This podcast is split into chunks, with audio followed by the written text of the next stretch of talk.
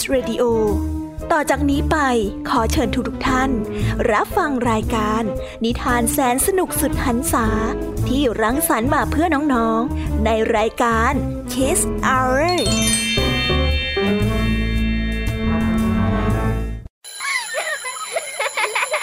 โรงเรียนเลิกแล้ว กลับบ้านพร้อมกับรายการ Kiss Hours โดยบรรยาชยโย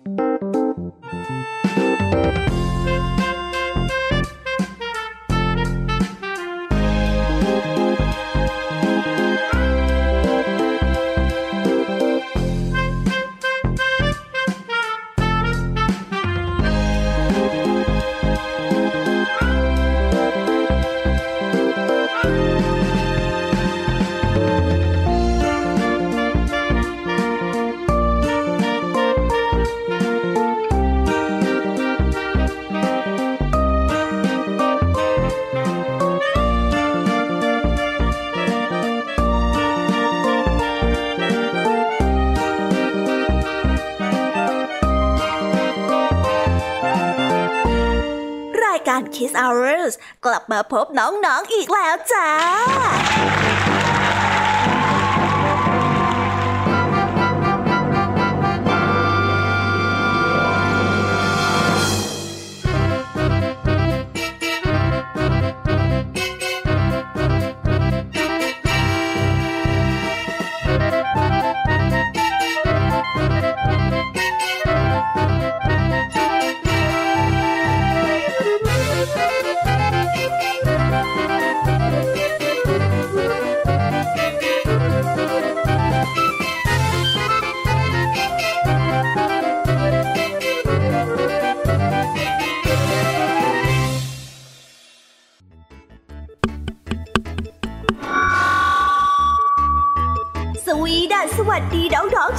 การ Kiss Hour ทุกๆ คนนะคะ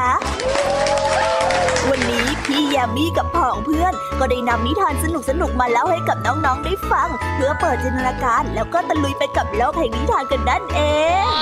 น้องๆ คงอยากรู้กันแล้วใช่ไหมล่ะคะ ว่านิทานที่พวกพี่ได้เตรียมมาฝากน้องๆ กันนั้น มีชื่อเรื่องว่าอะไรกันบ้าง เดี๋ยวพี่ยามีจะบอกกันเกริ่นไว้ก่อนนะคะ พอให้เรียงน้ำย่อยกันเอาไว้ก่อนนะ วันนี้นะคะคุณครูหายใจดีของเรา ก็ได้นำนิทานเรื่อง ดิกกี้ม้าขี้กลาด ต่อกันได้เรื่องดอกทานตะวันกับหน่อไม้ส่วนเรื่องราวของนิทานทั้งสองเรื่องนี้จะเป็นอย่างไรและจะสนุกสนานมากแค่ไหน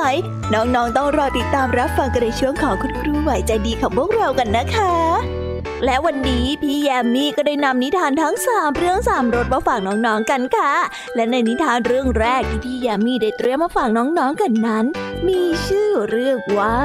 กำไรครั้งเดียว ต่อกันด้วยเรื่อง เสือผู้ดุร้ายกับสุนัขจิ้งจอกจอมเจ้าเล่ห์ และปิดท้ายด้วยเรื่องคุณค่าของการศึกษา ส่วนเรื่องราวของนิทานทั้งสามเรื่องนี้จะเป็นอย่างไรจะสนุกสนานมากแค่ไหน น้องๆต้องรอติดตามรับฟังกันในช่วงของพี่แยมมีเล่าให้ฟังกันนะคะ นิทานสุภาษิตในวันนี้ค่ะลุงทองดีกับเจ้าจ้อย ก็ได้เตรียมสำนวนมาฝากพวกเรากันอีกเช่นเคย ซึ่งในวันนี้นะคะมากันในสำนวนที่ว่า กบในกะลา ส่วนเรื่องราวและความหมายของคำคำนี้จะเป็นอย่างไร และจะสนุกสนานมากแค่ไหน เจ้าจ้อยเนี่ยจะสร้างเรื่องอะไรให้ลุงทองดีปวดหัวอีกนั้น เราต้องรอติดตามรับฟังกันในช่วงของนิทานสุภาษิตจากลุงทองดีและก็เจ้าจ้อยตัวแสบของพวกเรากันนะคะ นิทานของพี่เด็กดีในวันนี้ก็ได้จัดเตรียมนิทานมาฝากน้องๆกันอีกเช่นเคยในช่วงท้ายรายการค่ะ ซึ่งในวันนี้นะคะ พี่เด็กดีได้นำนิทานเรื่อง วันฝนตกของเจ้าเต่าทองมาฝากกันส่วนเรื่องราวจะเป็นอย่างไร จะสนุกสนานมากแค่ไหน น้องๆต้องรอติดตามรับฟังกันให้ได้เลยนะคะ ในช่วงท้ายรายการกับพี่เด็กดีของเราค่ะ โอ้โห เป็นยังไงกันบ้างล่ะคะ ได้ยินแค่ชื่อเรื่องนิทานก็น่าสนุกแล้วใช่ไหมล่ะคะพี่ยามีก็ตื่นเต้นที่อยากจะรอฟังนิทานที่พวกเรารออยู่ไม่ไหวแล้วล่ะค่ะ งั้นเอาเป็นว่าเราไปฟังนิทานทั้งหมดเลยดีกว่าไหมคะ เพราะว่าตอนนี้เนี่ยคุณครูหายใจดีได้มารอน้องๆอยู่ที่หน้าห้องเรียนแล้วล่ะค่ะ งั้นเราไปหาคุณครูไหวกันเถอะนะคะ ไปกันเลยช้า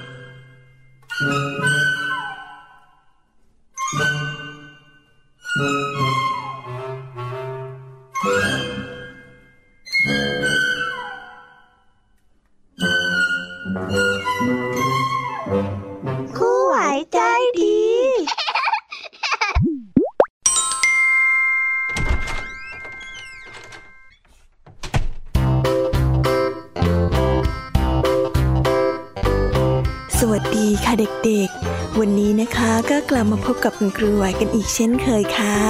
และแน่นอนนะคะ ว่ามาพบกับคุณครูไหวแบบนี้ ก็ต้องมาพบกับนิทานที่แสนสนุกด้วยกันทั้งสองเรื่อง และในวันนี้คุณครูไหวได้จัดเตรียมนิทานที่แฝงไปด้วยแง่คิดคติสอนใจมาฝากเด็กๆกันค่ะ และในนิทานเรื่องแรก ที่คุณครูไหวได้จัดเตรียมมาฝากกันนั้น มีชื่อเรื่องว่าดิกกี้ม้าขี้คลาด ส่วนเรื่องราวจะเป็นอย่างไร และจะสนุกสนานมากแค่ไหน เราไปติดตามรับฟังพร้อม ๆ กันได้เลยค่ะ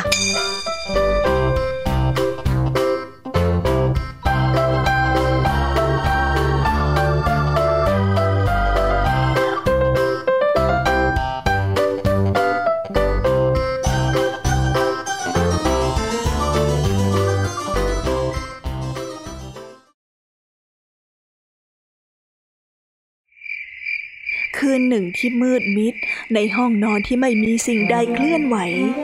ยกเว้นกล่องกระดาษห่อของขวัญที่สีสันสดใสบนปลายเตียงนอน เสียงกระดาษได้ส่งเสียงกรอบแกลบ และก็สั่นเครือและแล้วก็มีม้าของเล่นตัวหนึ่งกระโดดออกมา สวัสดีนะฉันชื่อดิกกี้อะเฮ้ยนี่ฉันเองดิกกี้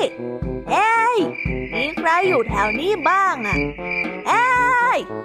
แต่ทว่ากลับไม่มีเสียงตอบรับใดๆ ดิกกี้จึงได้วิ่งข้ามเตียงไปดูว่าจะเจออะไรบ้าง มันได้สงสัย และก็พยายามค้นหา เพื่อพิสูจน์ว่ามันไม่ได้อยู่เพียงแค่คนเดียว ถึงแม้ว่าในใจของมันก็รู้สึกกล้าๆกลัวๆก็ตาม สวัสดีนะ นี่ฉันจะเป็นของเล่นชิ้นเดียวในห้องนอนไม่ได้นะ ฉันหวังว่าจะได้เจอใครสักคนแถวๆเนี้ยฉันกลัวความมืดเหลือเกินน่ะเฮ้ยรีมันได้คิดหึมหำอยู่ตัวเดียวภายใต้ความมืด เด็กกี้ได้มองไปรอบๆ และก็ได้เจอสิ่งของรูปร่างประหลาดชิ้นหนึ่งตั้งอยู่ มันได้เริ่มรู้สึกโดดเดี่ยวแล้วก็หวาดกลัว ตอนนี้ในหัวของมัน เอาแต่คิดว่าจะมีอะไรโผล่มาทำร้ายมันหรือเปล่า จนตอนนี้มันก็ยังไม่เจอใครสักคนเลยบรุยฉันกลัวโอ้ฉันกลัวจังเลย มันได้พูดพลางกับตัวสั่น แล้วก็หวาดกลัวทุกสิ่งรอบข้างเออทำไมทุกสิ่งทุกอย่างมันดูเหมือนปีศาจไปหมดเลยนะฮะหรือว่า พวกนั้นคือคือปีศาจที่กำลังจ้องมองฉันอยู่กันแน่อย่านะอย่านะดิกกี้ได้เริ่มคิดฟุ้งซ่าน เพราะว่าความกลัวที่เกิดขึ้นจากความมืด หลังจากนั้นมันก็ได้เห็นปีศาจตัวผอม ปีศาจตัวอ้วน ปีศาจตัวสูง และปีศาจที่ไม่มีหัว แล้วดิกกี้ก็ได้เห็นแสงเลือนๆ มันจึงค่อยๆย่องไปที่ประตู เพื่อดูว่าแสงนั้นมาจากไหนโอ้ย นี่เป็นแสงจากดวงจันทร์เองเหรอเนี่ย โอ้ย ตกใจหมดเลย ดิกกี้ได้พูดขึ้น พลางโล่งใจ แต่ทันใดนั้นเอง เมฆก็มาบังพระจันทร์ และทุกอย่างก็มืดมิด จากนั้นก็ได้มีเสียงบางอย่างดังขึ้นมาก๊อกก๊อกก๊อกดังมาจากข้างล่าง ตอนนี้ดิกกี้จินตนาการถึงความกลัวทุกอย่าง ดิกกี้ตกใจเออเฮ้อปีศาจจะมากินฉันอะช่วยด้วยปีศาจจะมากินฉันอะมีใครอยู่แถวนี้บ้างช่วยฉันที ดิกกี้ได้กลัวจนลนลาน และก็รีบวิ่งกลับมาตรงเส้นทางเดิมอย่างรุกรี้รุกรนขณะที่มันได้พุ่งตัวเข้าไปในห้องนอน ด้วยความที่มันไม่ได้ทันสังเกตทางที่เดิน มันเลยสะดุดและก็ล้มทับอะไรบางอย่างที่วางอยู่บนพื้นอู้เอ้ยเสียงเป็ดตัวหนึ่งได้ดังขึ้นเธอเป็นใครอะ เสียงนั้นทำให้ดิกกี้ประหลาดใจและก็หวาดกลัวยิ่งขึ้น ตอนนี้มันคิดอยู่อย่างเดียวว่า มันจะต้องโดนกินแน่ๆ มันเลยรวบรวมความกล้า แล้วก็พูดออกไปว่าฉันฉันฉันฉันฉันดิกกี้ได้ได้โปรดอย่าอย่ากินฉันเลยดิกกี้ได้ตอบแบบตะกุกตะกักบนความกลัว มันได้รู้สึกกลัวเจ้าของเสียงนั้นมากๆ แต่แล้วแสงจันทร์ก็ได้ส่องมาอีกครั้ง และดิกกี้ก็ได้สังเกตเห็นว่า สิ่งนั้นที่มันเหยียบอยู่คือตุ๊กตาเป็ดขนปุยสีเหลืองตัวหนึ่งนั่นเอง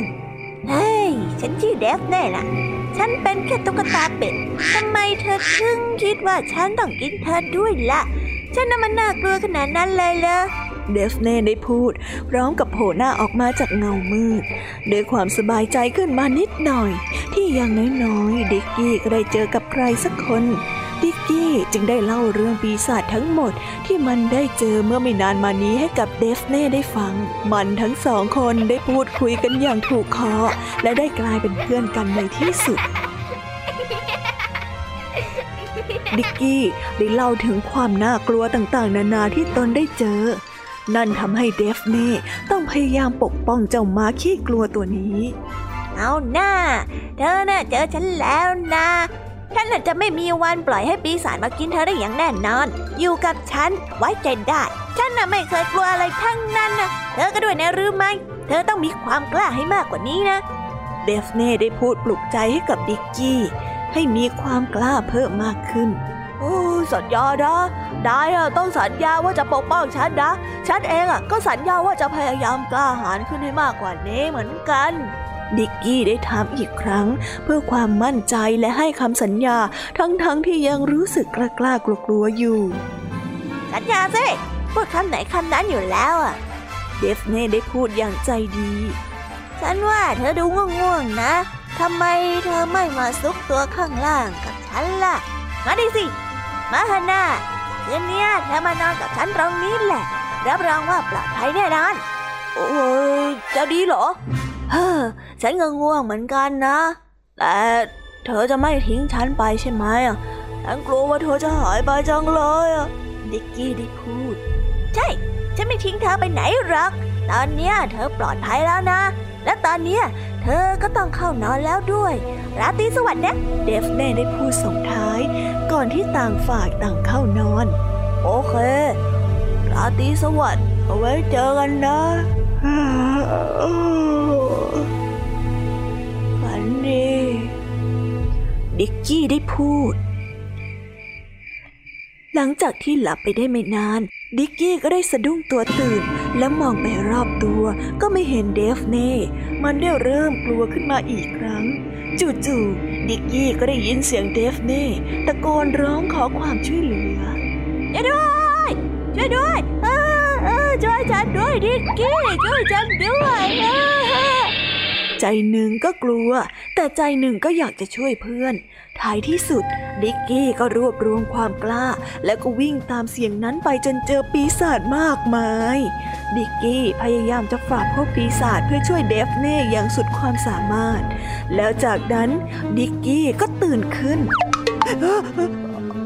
อ้าว เราฝันไปหลอกเหรอเนี่ยเหมือนความจริงจะมัดเลย ดิกกี้ได้พูดคุยกับตัวเองอย่างสลืมสลือ ดิกกี้ไม่ทันได้สังเกตว่าเดฟเน่นั้นหายไป มันได้เริ่มกลัวอีกครั้ง ตอนนี้ไม่มีเดฟเน่อยู่แล้ว มันต้องพยายามกล้าหาญเพื่อออกตามหาเดฟเน่ท่ามกลางความมืด มันรู้ได้ทันทีว่าครั้งนี้ไม่ใช่ความฝัน มันกำลังวิ่งตามหาเดฟเน่ไปเรื่อยๆ ระหว่างที่ดิกกี้กำลังวิ่งตามหาเดฟเน่นั้น มันก็ได้เจอเข้ากับปีศาจอีกแล้ว ครั้งนี้ดิกกี้ไม่กล้าเหมือนตอนที่ฝัน ครั้งนี้มันได้เห็นปีศาจตัวผอม ปีศาจตัวอ้วน ปีศาจตัวสูง และปีศาจไม่มีหูมันน่ากลัวมากๆ กลัวสุดขีด จนสลบไปอีกครั้ง เช้าวันรุ่งขึ้น เดฟเน่ได้ปลุกดิกกี้ มันได้กระพริบตาสู้แสงจ้าของพระอาทิตย์ ภาพที่เห็นก็คือเดฟเน่กำลังเรียกมันอยู่ร่างกับหัวเราะไปด้วยอรุณสวัสดิ์คนขี้เศร้า มานี่สิ มาทำความรู้จักกับปีศาจทั้งหมดที่เธอคิดว่าเธอเจอเมื่อคืนกันเถอะ เดฟเน่พยายามจะเรียกให้ดิกกี้นั้นตื่น ทันทีที่ดิกกี้นั้นตื่น มันก็ได้รีบวิ่งหลบเข้าไปในอ้อมปีกของเดฟเน่เฮ้ยมานี่สิ ออกมาดูนี่ ฉันน่ะพยายามจะให้นายดูอะไรบางอย่าง ไม่ต้องกังวลไม่ต้องกังวลเจ้าพวกเนี้ยมันไม่ใช่ปีศาจจริง ๆรอกทั้งหมดที่เธอเห็นน่ะมันก็เป็นแค่จินตนาการไปเองตั้งหาก เดฟเน่ได้หัวเราะคิกคัก แล้วก็จริงอย่างที่เดฟเน่บอก ภาพที่ดิกกี้ได้เห็นเมื่อคืน ปีศาจผอมก็คือตะเกียง ปีศาจอ้วนก็คือกองหมอนอิง ปีศาจตัวสูงก็คือตู้เสื้อผ้า ปีศาจที่ไม่มีหัวนั่นก็คือเสื้อคลุมยาว และปีศาจที่ดิกกี้คิดว่ากำลังไล่จับมันนั่นก็คือนาฬิกาของคุณปู่ ที่กำลังส่งเสียงติ๊กตอก ติ๊กตอก ตอนนี้ดิกกี้ได้รู้ตัวแล้ว ว่าตนเองนั้นคิดจินตนาการจนเกินเหตุจริงๆด้วย ฉันนี่โง่มากเลยนะ กลัวอะไรก็ไม่รู้รู้อย่างเงี้ยคงไม่กลัวดีกว่า ดูสินั่นตะเกียงอะฮะนั่นก็หมอน นั่นก็ตู้เสื้อผ้า นั่นก็เสื้อคลุมแล้วก็นั่นนั่นนั่น นั่นนาฬิกา ฉันเนี่ย หน้าขาวจริงๆเลยอะดิกกี้ได้ยิ้ม เฮ้ยไม่หรอกนะหลายสิ่งหลายอย่างก็ดูน่ากลัวไม่อยู่ในความมืดนี่แหละ นั่นก็เป็นเพราะเราอะไม่เห็นว่าที่แท้จริงแล้วน่ะมันคืออะไรยังไงล่ะ เดฟเน่ได้พูด นั่นนะเซต่อไปเนี่ยฉันคงต้องกล้าให้มากกว่านี้แล้วแหละ ฉันจะไม่ทำตัวให้เป็นภาระของเธออีกต่อไปแล้วนะนิกกี้ได้ให้คำสัญญาอีกรอบ หลังจากที่เคยทำพังมาแล้วหนึ่งครั้ง ดีมากเลย ถ้านายไม่กลัวอะไรแล้วล่ะก็ เดี๋ยววันหลังอะฉันจะพานายไปเดินเล่นที่ชั้นใต้ดิน ที่นั่นน่ะมีอะไรสนุกสนุกๆเยอะเลยนะ เดฟเน่ได้พูดชวนให้ดิกกี้นั้นสนใจฮะ จริงๆเหรอ ตอนนี้ทั้งบิกกี้และเดฟเน่ต่างก็เป็นเพื่อนที่ดีต่อกัน ทั้งสองได้แอบซุกซนไปเดินเล่นที่ห้องใต้ดินบ้างในบางครั้ง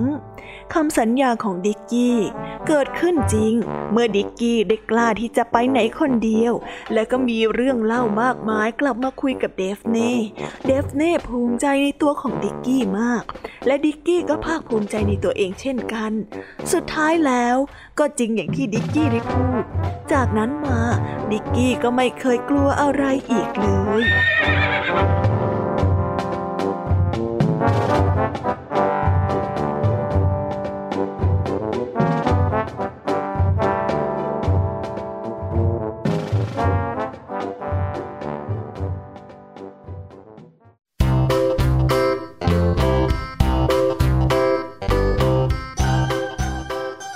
ก็จบกันไปเป็นที่เรียบร้อยแล้วนะคะสำหรับนิทานในเรื่องแรกของคุณครูไหว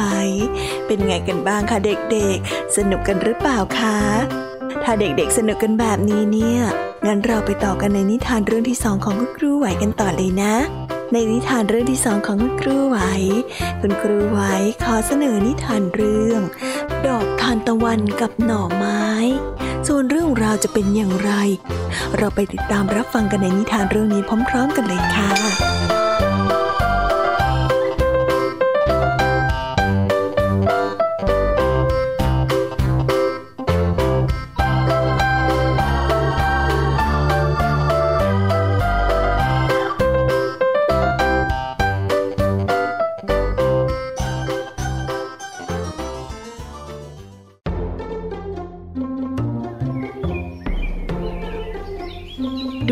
ทิตย์กำลังขึ้นสู่ท้องฟ้า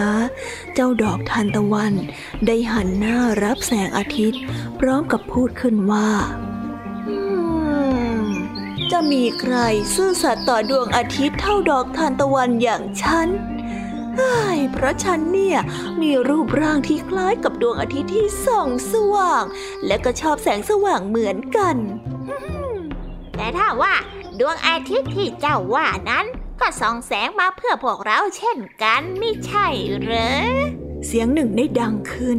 มาจากกอไผ่กอหนึ่ง ใครนะ่ะ ใครกันที่พูดเช่นนี้ ออกมาเดี๋ยวนี้นะ ดอกทานตะวันได้พูดขึ้นอย่างไม่พอใจที่ถูกดักคอแบบนั้น ฉันเองฉันอยู่นี่ ฉันน่ะคือหน่อไม้น่ะ ดอกทานตะวันได้มองไปยังดอกไม้ ก่อนที่จะพูดขึ้นว่า น้อยทำไมเจ้าต้องหลบอยู่แต่ในดินอย่างนั้นล่ะ ไม่หนำซ้ำนะ รูปร่างของเจ้าเนี่ยยังแปลกประหลาดอีกเฮ้ยเจ้านี่คงเป็นพืชชั้นต่ำแน่เลย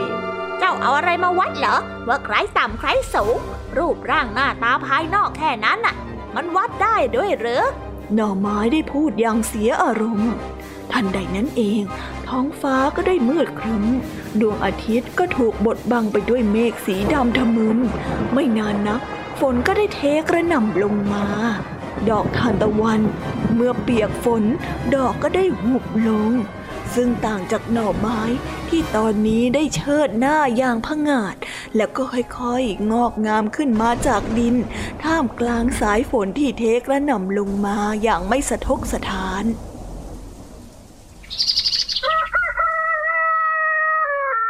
เมื่อวันเวลาผ่านไป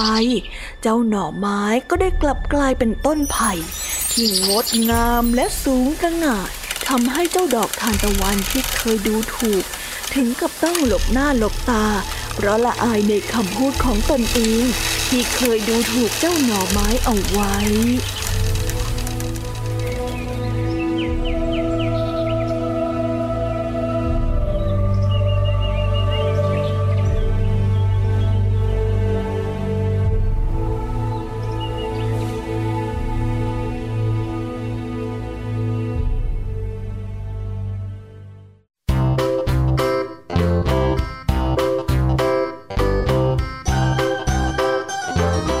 แล้วก็จบกันไปเป็นที่เรียบร้อยแล้วนะคะสำหรับนิทานทั้งสองเรื่องของคุณครูไว้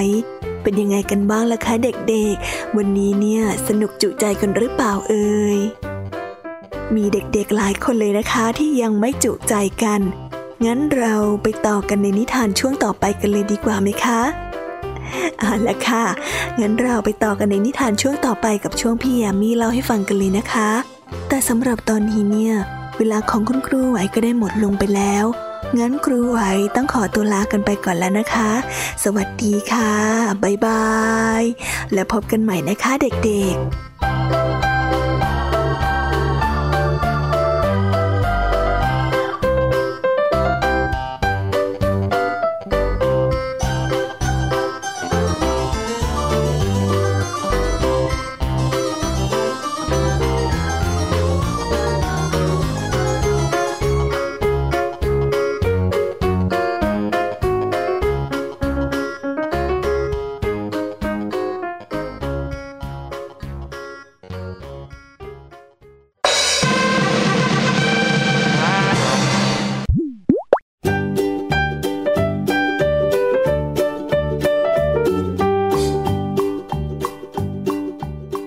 สวีดัสสวัสดีค่ะ น้องๆที่น่ารักทุกๆคนของพี่ยามีนะคะ ก็เปิดรายการมาพร้อมกับเสียงอันสดใสของพี่ยามีกันอีกแล้ว แน่นอนค่ะว่ามาพบกับพี่ยามีแบบนี้ก็ต้องมาพบกับนิทานที่แสนสนุกทั้งสามเรื่องสามรสและวันนี้ค่ะนิทานเรื่องแรกที่พี่ยามีได้จัดเตรียมมาฝากน้องๆนนั้น มีชื่อเรื่องว่า กำไรครั้งเดียว ส่วนเรื่องราวจะเป็นอย่างไรจะสนุกสนานมากแค่ไหน เราไปติดตามรับฟังพร้อมๆกันได้เลยค่ะ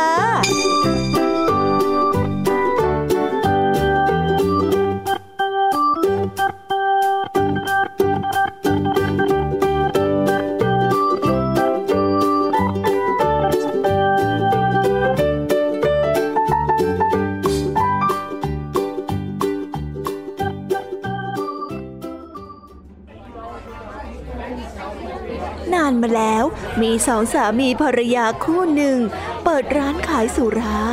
เขาได้ขายสุราชั้นดีในราคาย่อมเยา จนเป็นที่เชื้อถือของลูกค้าโดยทั่วไป ซึ่งทั้งสองก็ประกอบวิชาชีพด้วยความซื่อสัตย์สุจริตมาโดยตลอดจนกระทั่งวันหนึ่ง สามีได้เดินทางเข้าเมืองเพื่อที่จะหาซื้อของมาเพิ่ม ส่วนภรรยาก็ได้แอบเอาน้ำปนไปกับสุราทำให้นางขายสุราได้กำไรมากขึ้นถึงหนึ่งพันบาท เมื่อสามีของนางได้เดินทางกลับมา นางก็ได้เล่าให้สามีฟังด้วยความดีใจ พร้อมกับนำเงินหนึ่งพันบาทมอบให้กับสามี ส่วนสามีเมื่อได้ฟังเช่นนั้น เขาก็กลับร้องไห้ออกมาด้วยความเสียใจเป็นอย่างมากโถโถหมดกัน กิจการของฉัน หมดแล้วไม่เหลืออะไรแล้ว ภรรยาได้เห็นสามีร้องไห้ จึงได้เอ่ยถามด้วยความสงสัยไปว่า เอ้าเอ้าเอ้าร้องไห้ทำไมหรือ ในเมื่อเราก็มีเงินเพิ่มขึ้น เราควรที่จะดีใจไม่ใช่เหรอสามีได้ฟังเช่นนั้นก็ได้ยิ่งเสียใจมากขึ้น เขาจึงพูดด้วยน้ำเสียงที่หมดสิ้นทุกอย่างว่า จะไม่ให้ฉันเสียใจได้ยังไงกันล่ะ ในเมื่อเธอ ได้ขายทุกสิ่งทุกอย่างไปหมดแล้ว ในราคาแค่หนึ่งพันบาทเท่านั้นเองทำไมเธอถึงทำกับฉันอย่างนี้ ต่อไป เราคงต้องลำบากกันแน่ๆแล้ว ต่อมาก็เป็นเช่นนั้นจริงๆ การค้าของสามีภรรยาได้สุดตัวลงจนถึงขั้นหมดเนื้อหมดตัว เพราะไม่มีลูกค้ามาซื้อสุราเลย ภรรยาได้รู้สึกผิดในการกระทำของตน นางจึงได้ร้องไห้แล้วก็พูดกับสามีไปว่าเฮ้ย ฉันไม่น่าทำอย่างนั้นเลยอะเพียงเพื่อแค่หวังผลกำไรเล็กๆ น้อยๆ มันก็เลยทำให้ลูกค้าไม่เชื่อถือเรา ตอนเนี้ฉันรู้แล้วว่า ความซื่อสัตย์สุจริตน่ะ มันเป็นสิ่งที่มีค่ามากที่สุด เพราะทำให้คนน่ะเชื่อถือเรา ไม่น่าเลย ว่าแล้วนางก็ร้องไห้ด้วยความเสียใจ ในสิ่งที่นางได้ขายไป โดยไม่มีวันซื้อกลับคืนมาได้อีกเลย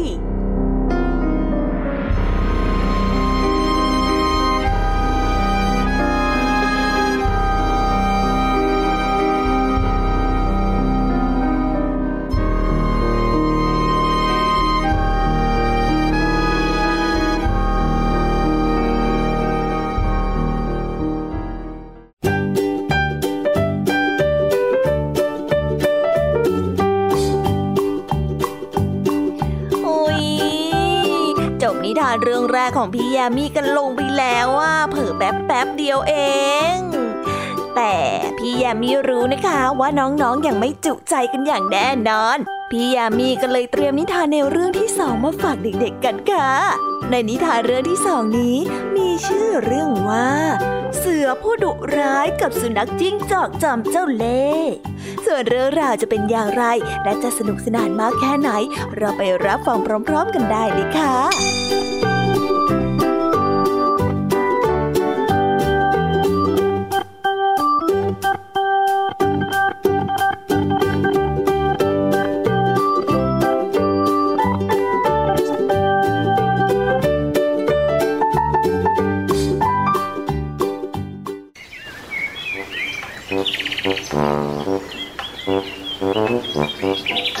ป่าแห่งนี้มีสัตว์ดุร้ายอยู่ชนิดหนึ่ง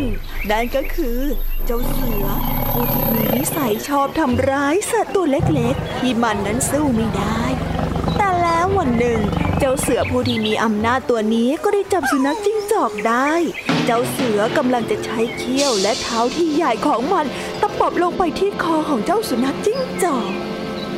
สุนัขจิ้งจอกเจ้าเล่ห์เห็นดังนั้น ก็ได้พูดกับเสือด้วยน้ำเสียงอันสั่นเครือไปว่า ท่านเสือทท่านฟังข้าก่อน ท่านจะกินข้าไม่ได้นะ ท่านรู้ไหมว่าท่านกำลังจะกินพระยาสัตว์ที่พระผู้เป็นเจ้าทรงมาเลยนะ ท่านทำอย่างนี้ไม่ได้ ได้ยินเช่นนั้น ก็ไม่เชื่อในคำพูดของเจ้าสุนัขจิ้งจอก แต่เสือก็อยากที่จะพิสูจน์และก็ได้เอ่ยถามไปว่า พ่อจะเชื่อเจ้าได้อย่างไรกัน ไหนลองบอกมาสิ ว่าเจ้าเนี่ยมีอิทธิฤทธิ์อะไรบ้างเมื่อเสือนั้นพูดจบ เจ้าสุนัขจิ้งจอกเจ้าเล่ห์ก็ได้เผยยิ้มอย่างมีเลสไนยแล้วก็บอกกับเสือไปว่า เอาอย่างนี้ก็แล้วกัน ท่านเดินตามหลังข้าเข้าไปในป่าสิ แล้วท่านจะได้เห็นกับอิทธิฤทธิ์ของข้านั่นเอง เสือได้ตกลงตามที่เจ้าสุนัขจิ้งจอกเจ้าเล่หนั้นบอก แล้วทั้งสองก็ได้เดินเข้าป่าไป ในป่ามีสัตว์น้อยใหญ่อาศัยอยู่ เมื่อสัตว์พวกนั้นเห็นเจ้าสุนัขจิ้งจอกเดินเข้ามาในป่า และเสือก็ได้เดินตามหลัง สัตว์พวกนั้นต่างพากันแตกตื่น และก็วิ่งหนีกันกระเจิดกระเจิงออกไป เสือเห็นเช่นนั้น จึงได้พูดกับเจ้าสุนัขจิ้งจอกเจ้าเล่ไปว่า โอ้โห ท่านนี่สมกับเป็นพญาสัตว์จริง ๆ ด้วย สุนัขจิ้งจอกได้ยินเช่นนั้น ก็กระยิมยิ้มย่องอย่างเจ้าเล่ห์พรางรีบผ่าจากเสือไปอย่างรวดเร็ว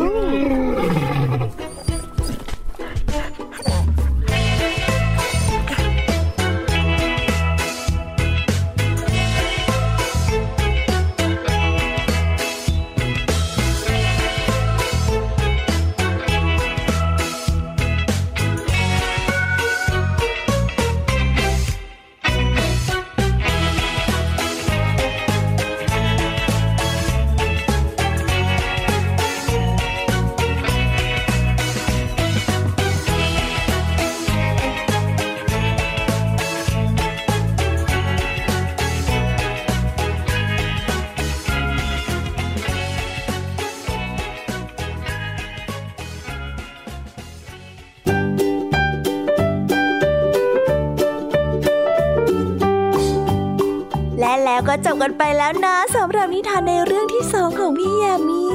เป็นไงกันบ้างคะน้องๆ สนุกจุใจกันแล้วหรือยังเอ่ยฮะอะไรนะคะ ยังไม่จุใจกันหรอ ไม่เป็นไรค่ะน้องๆ พี่ยามีเนี่ย ได้เตรียมนิทานในเรื่องที่สามมารอน้องๆอยู่แล้วงั้นเราไปติดตามรับฟังกันในนิทานเรื่องที่สามกันต่อเลยดีไหมคะ ในนิทานเรื่องที่สามที่พี่ยามีได้จัดเตรียมมาฝากเด็กๆกันนั้น มีชื่อเรื่องว่า คุณค่าของการศึกษา ส่วนเรื่องราวจะเป็นอย่างไรจะสนุกสนานมากแค่ไหน เราไปรับฟังกันในนิทานเรื่องนี้พร้อม ๆ กันเลยค่ะ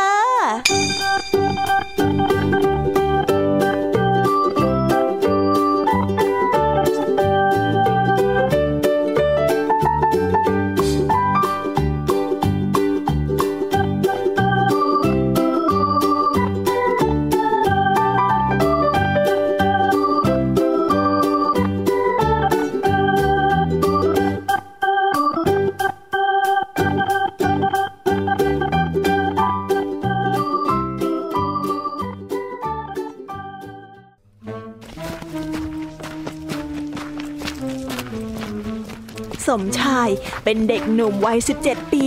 อาศัยอยู่กับหลวงตาที่วัด เขาเป็นคนที่ใฝ่รู้ใฝ่เรียน หลวงตาจึงได้ให้สมชายเรียนต่อจนจบปริญญาตรี จบแล้วเขาก็ได้ทำงานที่บริษัทแห่งหนึ่ง ถึงแม้ว่าจะเรียนจบแล้วแต่เขาก็ไม่เคยลืมพระคุณของหลวงตาเลย เขามักจะกลับไปที่วัดทุกเดือน เพื่อที่จะนำเงินไปบริจาคให้วัด สมชายได้เป็นผู้จัดการฝ่ายการตลาด วันหนึ่ง ลูกค้าได้ชวนเขาไปกินอาหาร ระหว่างที่กินอาหารได้มีลูกค้าคนหนึ่งได้เอ่ยถามสมชายขึ้นมาว่า นี่ ผมขอถามอะไรคุณหน่อยสิ คุณคิดจะเรียนต่อให้สูงกว่านี้บ้างไหมอะ สมชายก็ตอบไปอย่างไม่อายไปว่า ตอนนี้ผมคงไม่มีโอกาสส่งตัวเองเรียนได้หรอกครับ เพราะว่าผมต้องส่งน้องเรียนอีกคนนึงครับ แต่ถ้าหากว่าผมมีโอกาสเนี่ย ผมจะเรียนแน่นอนเลยล่ะ ลูกค้าอีกคนก็ได้เปลยขึ้นมาว่า ผมเองก็อยากเรียนนะ แต่ว่าผมเนี่ยมันสายไปซะแล้ว เพราะอายุผมก็แก่มาปูนนี้แล้ว ถ้าไปเรียนตอนนี้ คงเรียนไม่ทันใครเขาแน่ๆเลย เมื่อเขาพูดจบ สมชายก็ได้กล่าวขึ้นว่า ยังหรอกครับ มันยังไม่สายไปหรอกสมชายได้หยุดมองหน้าลูกค้าคนนั้น แล้วก็พูดอย่างเป็นการเป็นงานว่า หากยังเป็นเด็กแล้วรักที่จะเรียน ก็เหมือนกับว่ามีอนาคตที่สว่างสดใสรุ่งโรจน์ดุดดังกับดวงอาทิตย์ยามเช้า แต่ถ้าหากว่ารักเรียนในวัยหนุ่ม ก็จะเหมือนกับแสงอาทิตย์ในช่วงเวลากลางวัน และถ้าหากว่ารักเรียนในวัยชรา ก็จะเปรียบเหมือนแสงเทียน ซึ่งถึงแม้จะไม่ค่อยสว่างนัก แต่มันก็จะไม่ทำให้ชีวิตเรามืดมิด อย่างน้อย เราก็มีความรู้ที่นำทางเราไปจนวันสุดท้ายได้นะครับ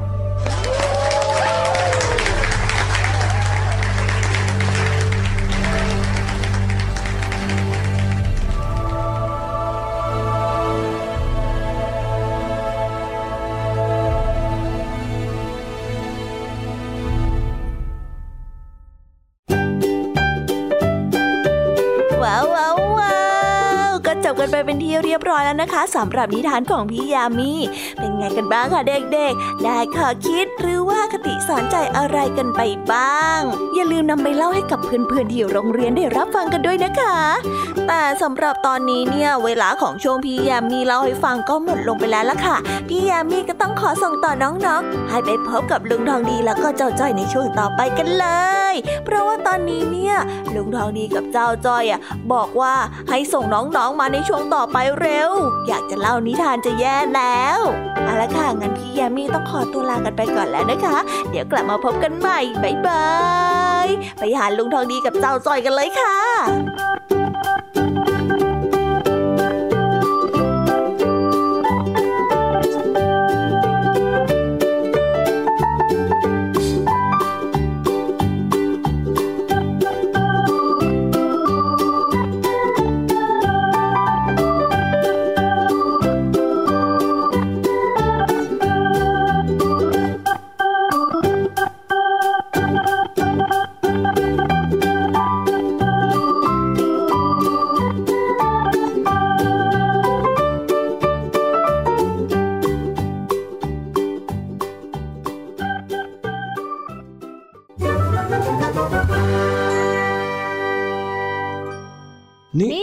สุภาษิตว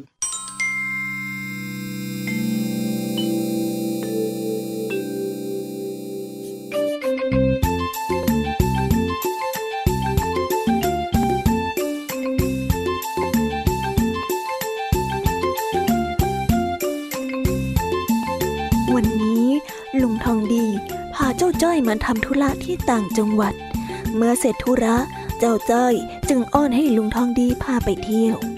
ด้วยความที่เจ้าจ้อยรบเร้า ลุงทองดีจึงต้องพาไปแวะเที่ยว ลุงทองดี นี่ก็เสร็จธุระแล้วว่ะลุงพาจ้อยไปเที่ยวหน่อยสิจ๊ะนะนะนะนะนะหนไหนๆก็มาทั้งทีนุงอะนะลุงทองดีนะ ก็นี่ไง ข้าพาเองมานั่งรถเที่ยวตั้งไกล เองยังไม่ชอบใจอีกเหรอเจ้าจ้อยโอ้มันก็ไม่เห็นเหมือนจะเป็นการเที่ยวตรงไหนเลยอะแค่นั่งมา แล้วก็นั่งกลับเองอะอะอะเห็นแก่ความรบเร้าของเอง เดี๋ยวข้าจะพาเองไปเที่ยวก็ได้จริงเหรอจ๊ะ เย้เย่เย่เย่เย่ไปไปไปไปไป จากนั้น ลุงทองดีจึงขับรถพาเจ้าจ้อยไปเที่ยว ตามที่เจ้าจ้อยต้องการ ระหว่างทางนั้น เจ้าจ้อยก็เริ่มมองเห็นอะไรที่แปลกหูแปลกตาขึ้นเรื่อยๆ โอ้โหลุงทองดี นั่นมันคืออะไรอะยอดสูงสูงอันนั้นมันอะไรกันน่าสวยจังเลยอะลุง อ๋อ นั่นก็คือเมืองโบราณยังไงล่ะเจ้าจ้อย ที่เอ็งเห็นน่ะ มันเป็นซากของปราสาทเก่านะโอ้เมืองโบราณเมืองโบราณสุดยอดไปเลยโอ้แล้วนั่นอะไรเหรอจ๊ะลุงรถคันใหญ่ ๆ ที่อยู่ในน้าน่ะทำไมมันใหญ่ยังเลยอะใหญ่กว่ารถไถที่บ้านแล้วอีกอะลุง นั่นเรียกว่ารถเกี่ยวข้าวโอ้มีรถที่เกี่ยวข้าวได้ด้วยเหรอจ๊ะ แล้วทำไมลุงไม่ไปซื้อไว้สักคันหนึ่งล่ะ จะได้ไม่ต้องเหนื่อยเกี่ยวข้าวเอง โธ่เจ้าจ้อย ชาวนาธรรมดาธรรมดาอย่างเรา ที่มีที่ดินอยู่นิดหน่อย จะไปซื้อรถเกี่ยวข้าวทำไมกัน คันหนึ่งราคาเป็นล้านเลยนะนั่นนะโอ้สุดยอดไปเลยทำไมที่อื่นเขาถึงมีแต่ข้อดีๆ สถานที่เจ๋งๆแบบนี้เราโอ้ยใจตื่นตาตื่นใจจริง ๆ เลยนะลุงทองดี แล้วนั่นน่ะ นั่นนั่นนั่นนั่นนั่นมีรถมาสายคันเท่ๆวิ่งเป็นสิบสิบคันเลยอะโอ้ยเท่จังเออเท่จังเลยลุงทองดีเอ้ยอยากจะมีรถเท่ๆแบบนี้ขับบ้างยังเลย ไอ้รถพวกนั้น ถ้าจำไม่ผิด อืม ถ้าจำไม่ผิดเขาน่าจะเรียกว่ารถบิ๊กไบค์เป็นมอเตอร์ไซค์ที่ขับได้เร็วกว่ารถอีแก่ของข้านี่ซะอีก โอ้ยลุง ถ้าเร็วขนาดนั้นจอยไม่เอาดีกว่า กลัวจะขับไปล้มเอาซะได้ว่าแต่ลุงทองดีจะพาจ้อยไปไหนหรอจ๊ะ ขับมานานแล้วนะเนี่ย ก็จะพากบในกะลาอย่างเองออกมาเปิดหูเปิดตายังไงล่ะ จะได้ทันโลกเขาซะบ้าง ข้าแล้วไม่อยากเชื่อเลยว่าเองไม่เคยออกมาเที่ยวไกลขนาดนี้ ก็จ้อยไม่ค่อยได้ไปไหนนี่นะ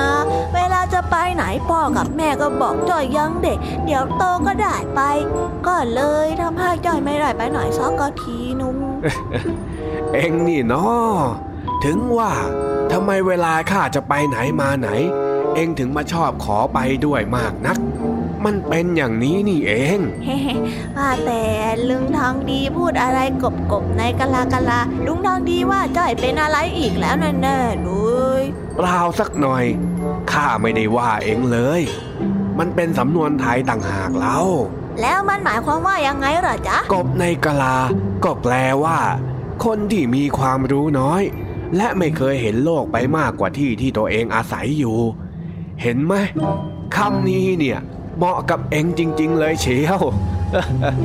น่ะก็จ้อยยังเด็กอยู่นี่นะ เดี๋ยวรอจ้อยโตก่อนเถอะจ้อยจะเที่ยวให้ทั่วประเทศเลย ถ้างั้น รอเองโตก่อนก็ได้ ข้าจะได้ไม่ต้องพาไป งั้นข้าเลี้ยวรถกลับแล้วนะอ้าไม่เอาอะตอนเนี้ยจ้อยยังเป็นเด็กตัวเล็กๆอยู่ ลุงทองดีก็ต้องพาจ้อยไปเที่ยวก่อนสิ ได้สิ เดี๋ยวอีกแป๊บหนึ่งก็ถึงแล้วเนี่ย จากนั้นลุงทองดีก็พาเจ้าจ้อยไปที่เมืองโบราณ ที่มีเศษซากของปราสาทจากสมัยเก่า ซึ่งภาพเหล่านั้นก็ได้ทำให้เจ้าจ้อยตื่นเต้นเป็นอย่างมาก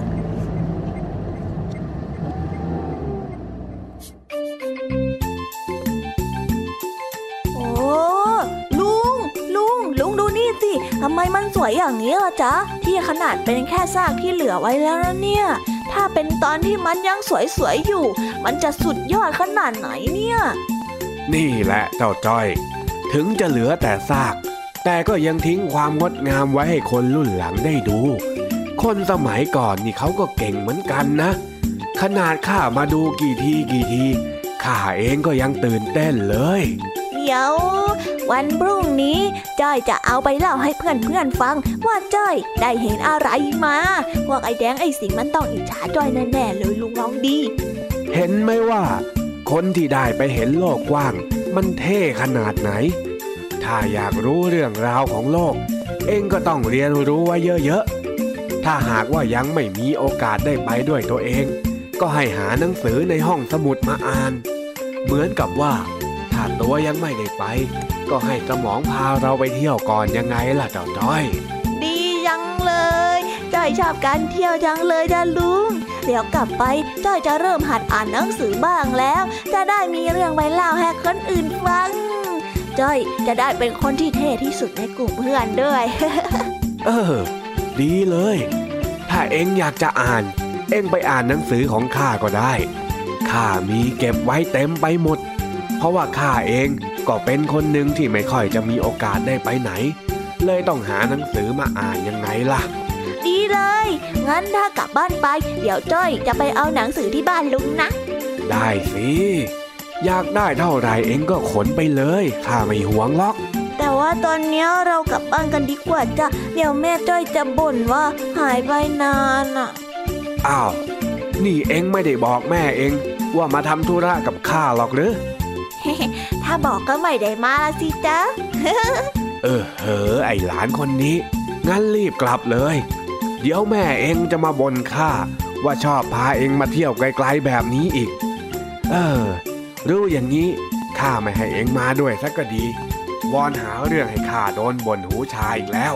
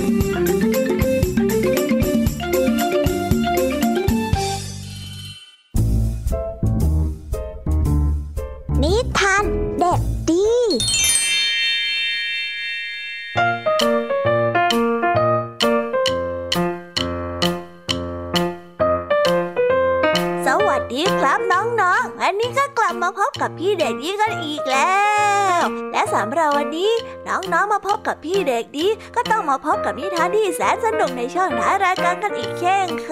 ย และสำหรับวันนี้นิทานที่พี่เด็กดีได้เตรียมมานั้น มีชื่อเรื่องว่า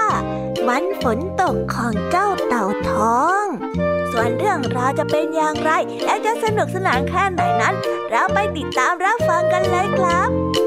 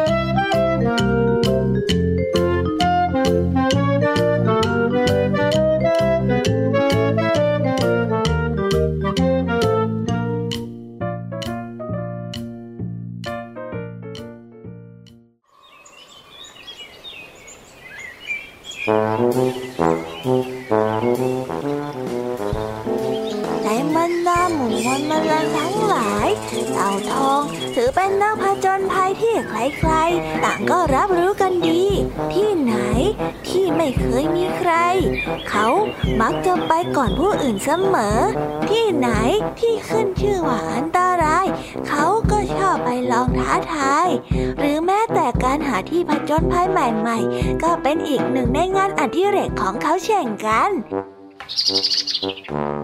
อีกไม่กี่วัน ผู้เฒ่าตั๊กกะแตนก็จะพาเด็กๆไปเที่ยวที่ป่าแห่งใหม่ ที่ยังไม่เคยมีใครไปเต่าทองตั้งหน้าตั้งตารอวันนั้นเป็นอย่างมาก เขาได้จินตนาการความสนุกในหัวมากมาย วันรุ่งขึ้นได้มีฝนตกปลอยๆกำลังเย็นสบาย แต่ฝนแบบนี้เป็นที่รู้กันดีว่า ไม่ควรที่จะออกไปตากฝน เพราะอาจจะทำให้ไม่สบายได้ ในวันนี้มแมลงตัวอื่นต่างหลบฝนอยู่ตามใบไม้และโพรงต้นไม้ทว่าเต่าทองกลับออกไปวิ่งเล่นตากฝน แม้พ่อกับแม่จะบอกให้เขาพกร่มใบไม้ติดตัวไปด้วย เต่าทองก็ไม่สนใจ เขาไม่คิดว่าละอองฝนเพียงแค่เล็กน้อย จะทำอะไรเขาได้ วันนั้นเขาได้เล่นน้ำฝนทั้งวันจนกระทั่งตกดึก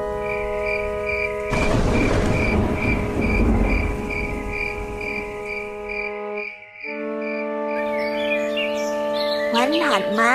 ด้วยผลของการวิ่งตากฝนเมื่อวาน เต่าทองจึงได้นอนสมเป็นไข้ไม่สบาย ทั้งที่วันนี้เป็นวันที่ผู้เฒ่าตักแตนจะพาไปเที่ยวเล่นที่ป่าแห่งใหม่ ตามที่ตกลงกับเขาและก็เพื่อนๆเอาไว้ เต่าทองเสียใจที่พลาดการผจญภัยในครั้งนี้ เขาได้บอกกับตัวเองว่า ต่อไปนี้เขาจะเล่นด้วยความระมัดระวังมากขึ้น เพราะถ้าเมื่อวานเขาไม่ห่วงแต่เล่นสนุกท่าเดียว เขาก็คงไม่ต้องมาป่วย และคงได้ไปเที่ยวกับผู้เฒ่าตากแตนแล้ว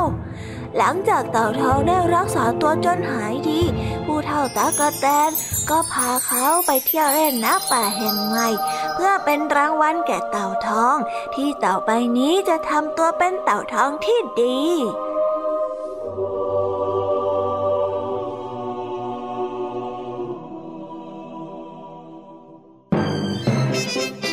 นิทานเรื่องนี้ก็ได้สอนให้เรารู้ว่า ควรเล่นด้วยความเหมาะสม และรู้ว่าเมื่อไหร่ควรจะหยุด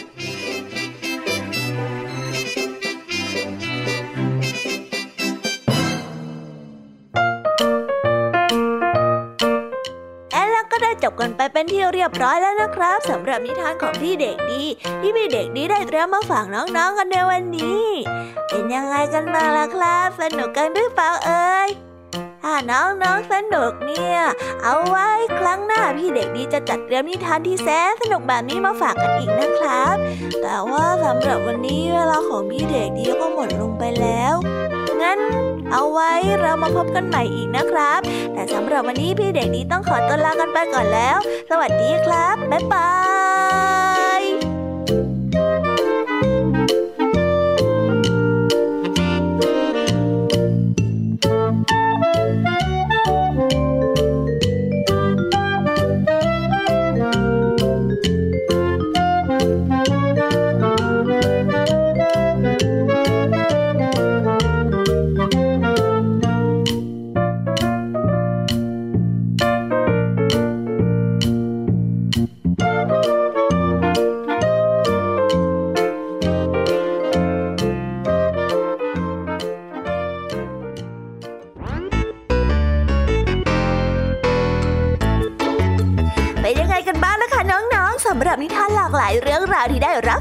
ในวันนี้ สนุกกันหรือเปล่าเอ่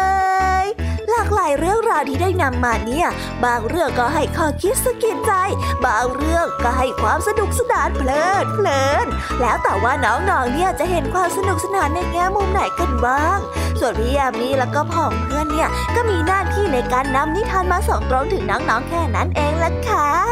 แล้ววันนี้นะคะ เราก็ฟังนิทานกันมาจนถึงเวลาที่กำลังจะหมดลงอีกแล้วอะหอย ใคร ที่ฟังไม่ทันเนี่ย หรือว่าฟังไม่ครบ ก็สามารถไปย้อนรับฟังได้ที่เว็บไซต์ไทย PBS Radio หรือที่แอปพลิเคชันไทย PBS Radio ได้นะ ถึงเวลาที่จะต้องกล่าวคำลาแล้วล่ะค่ะ พี่ยามีต้องคิดถึงน้องๆอีกแน่เลย แต่ไม่ต้องห่วงนะคะน้องๆ พี่ยามีเนี่ยขอสัญญาเลยว่า จะกลับมาพบกันใหม่พร้อมกับนิทานที่แสนสนุกแบบนี้กันอีกแน่นอนค่ะน้องๆ อย่าลืมนำข้อคิดดีๆ ที่ได้จากการรับฟังนิทานที่แสนสนุกของคุณครูไหว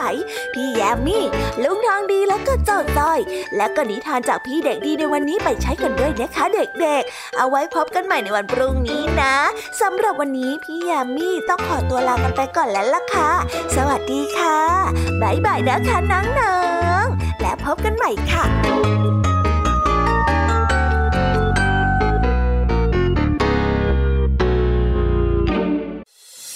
ติดตามรับฟังรายการย้อนหลังได้ที่เว็บไซต์และแอปพลิเคชันไทย PBS Radio ไทย PBS ดิจิทัล Radio วิทยุข่าวสารสาระ เพื่อสาธารณะและสังคม